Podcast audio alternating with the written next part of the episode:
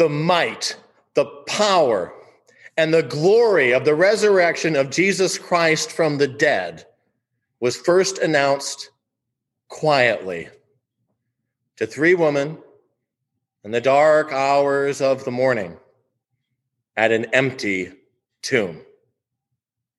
Forget great cathedral bells ringing, forget great choirs singing, forget Easter dinners and family gatherings. All of that would come later. I have a true thumbs up or false statement to tell you. You tell me whether it's true or whether it's false. Here's the statement.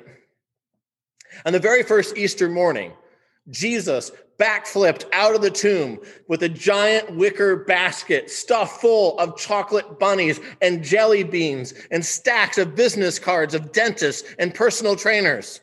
True or false? Yeah, I see lots of thumbs down. That's false. All that would come later. Today's gospel lesson from St. Mark gives us an insight into the very first Easter. And it also includes an often missed detail, a missed detail that led to the transformation of countless lives over the centuries, starting with the woman. When the deacon, just a moment ago, read St. Mark's Gospel, chapter 16, verses 1 through 8, did you catch that detail? Did you notice that little detail? 2,000 years later, it's kind of easy for you and I to miss that little detail. But had you been on the ground, sandals on the ground in Galilee, you would have found it very difficult to miss that detail. The Galilee. The Galilee is where Jesus did most of his ministry. In the Galilee, he preached, he taught, he healed. And most of Jesus' first disciples came from the Galilee. That's in the north of Israel, and that's where the first disciples, most of them, that's where their hometowns were, their families, their friends, their jobs, and their synagogues. But today's reading happens far to the south, outside of Galilee, outside of the capital city of Jerusalem. And it's there that we find these three women in the early morning hours Mary Magdalene, Mary, the mother of James, and Salome they have shown up early to finish preparing Jesus' body for burial. Now, these women are actually disciples in their own right, followers of Jesus in their own right, and they are understandably alarmed when they see that the stone has been rolled away. But when they enter, they find an angel, a young man in a robe, and the angel tells them this message Mark 16, beginning at verse 6. Do not be alarmed, for Jesus has been raised. He is not here, but go tell his disciples and Peter that he is going ahead of you to Galilee. There you will see him. Okay, so did you catch the little detail this time? Did you notice it? Well, just in case you didn't, I'm going to rewind that. He is going ahead of you to Galilee. There you will see him. You know, too often in our lives, you and I end up standing outside of a tomb instead of going to Galilee. Too often we get stuck at a tomb instead of going to Galilee. I want you to imagine with me for a moment. I want you to imagine a cemetery. I want you to imagine a row of tombs. And each of these tombs is dedicated to a past hurt or failure in your life. And each of these tombs has a plaque or an inscription on the front describing what that is. Can you see the tombs? Can you see the plaques? Let's walk down the row. So there's a tomb that is dedicated to a time in your life where you were heartbroken. And the plaque on the tomb says why or who? As we keep walking down this row of tombs, we come to another tomb that is dedicated to a time in your life where you really messed up big time. And the plaque says what you did. And then there's another tomb to a time in your life where you experienced a great disappointment. And the plaque says what that disappointment was. And the tombs just keep going. And the longer you've lived, the more tombs that there are.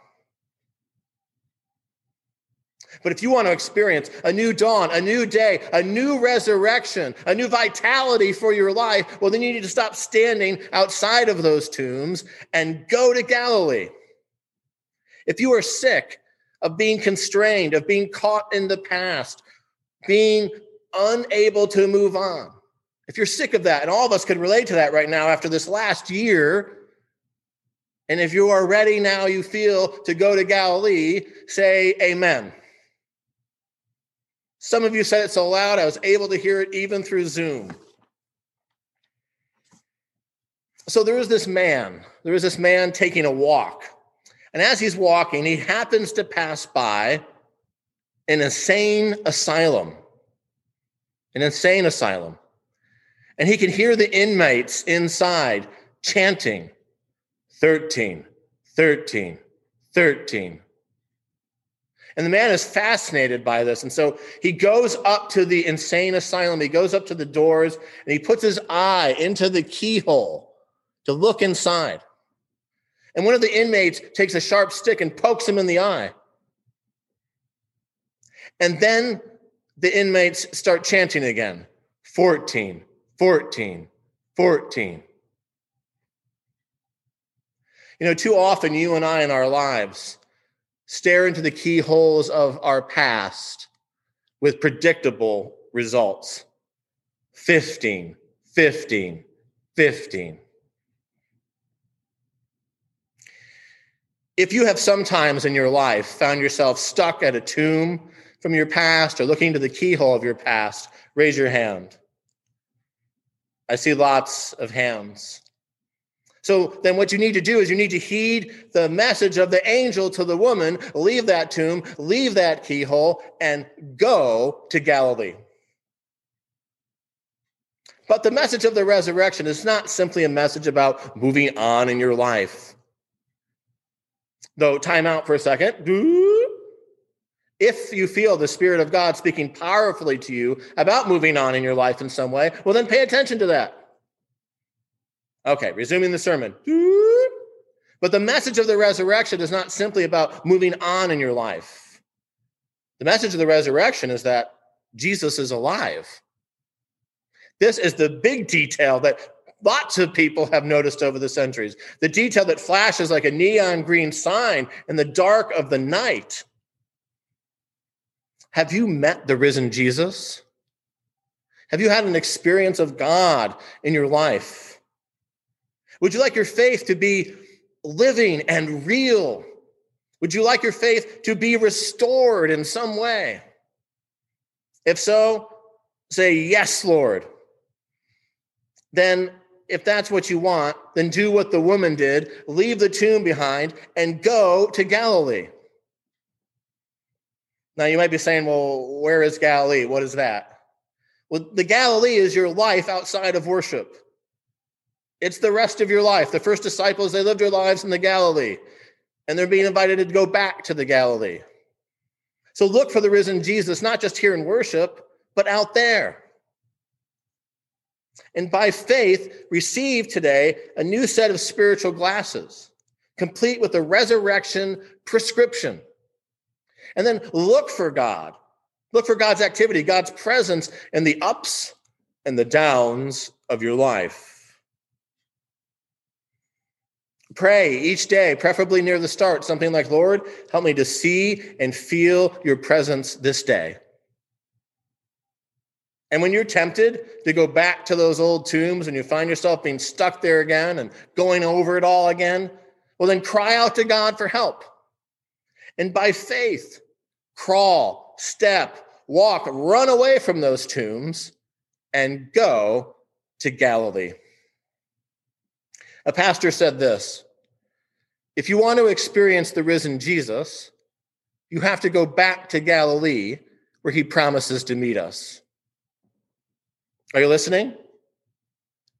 If you want to experience the risen Jesus, you have to go back to Galilee where he promises to meet us. Going back to Galilee also means encountering the risen Jesus among the people of the risen Jesus. Now, check this out, check this out. And this applies to me as well, by the way. But you will often not notice all of the many ways that God is active in your life. You won't see it, you won't be aware of it unless the people of God come around you and they point it out and they say, Well, did you notice this? Oh, I see that here. You won't see it until they point it out. So stay plugged in to the people of God or get plugged into the people of God here at St. John's or somewhere. But not just that, look for the people of God across your life work, family, neighborhood, wherever. Look for other Christ followers. It doesn't matter if they're a different denomination, they can also help you be aware of God's activity in all the parts of your life, all the parts of your Galilee. In other words, do not go to Galilee alone. Take your cue from the woman. They left the tomb and went to meet Jesus together. Question for you. If you want to improve your golf game, would it make sense to hang out with golfers who are at the next level of skill, who are a little bit better than you? Would that make sense? Yes, it would. That is a principle in the natural realm. Whatever you want to get better at, whoever you want to become, whatever you want to be like, hang out with the people who are already there, who are a few steps ahead of you. So, another question How many of you would like to experience deeper levels of joy and peace and faith in your life? Raise your hand. Okay, I'm putting two hands up because I could use a lot more faith, peace, and joy. Well, then follow that principle. That means you have to hang out with the people who are already at the next level of faith, peace, and joy. And where are you're often going to find them, you're going to find them on the people of God. So again, get plugged in, stay plugged into your local church, but look for the people of God and all the different aspects of your life. If you're sitting here listening to this and saying, Yes, I do need a new dawn, I do need a new day, I need a new resurrection, I need to leave those tombs and keyholes behind. If you want more of the presence and the power of the resurrection in your life, raise your hand. Don't be ashamed to raise your hand. It's an act of faith to raise your hand. Well, then, one thing you can do to prepare yourself to experience that power is to prime the pump, to warm up the spiritual muscles. That's the marks of discipleship. That's things like prayer. That's things like service to others. Don't do those things only when we're together in worship. Do those things out there. Do those things out in your life. Do those things as you go to Galilee.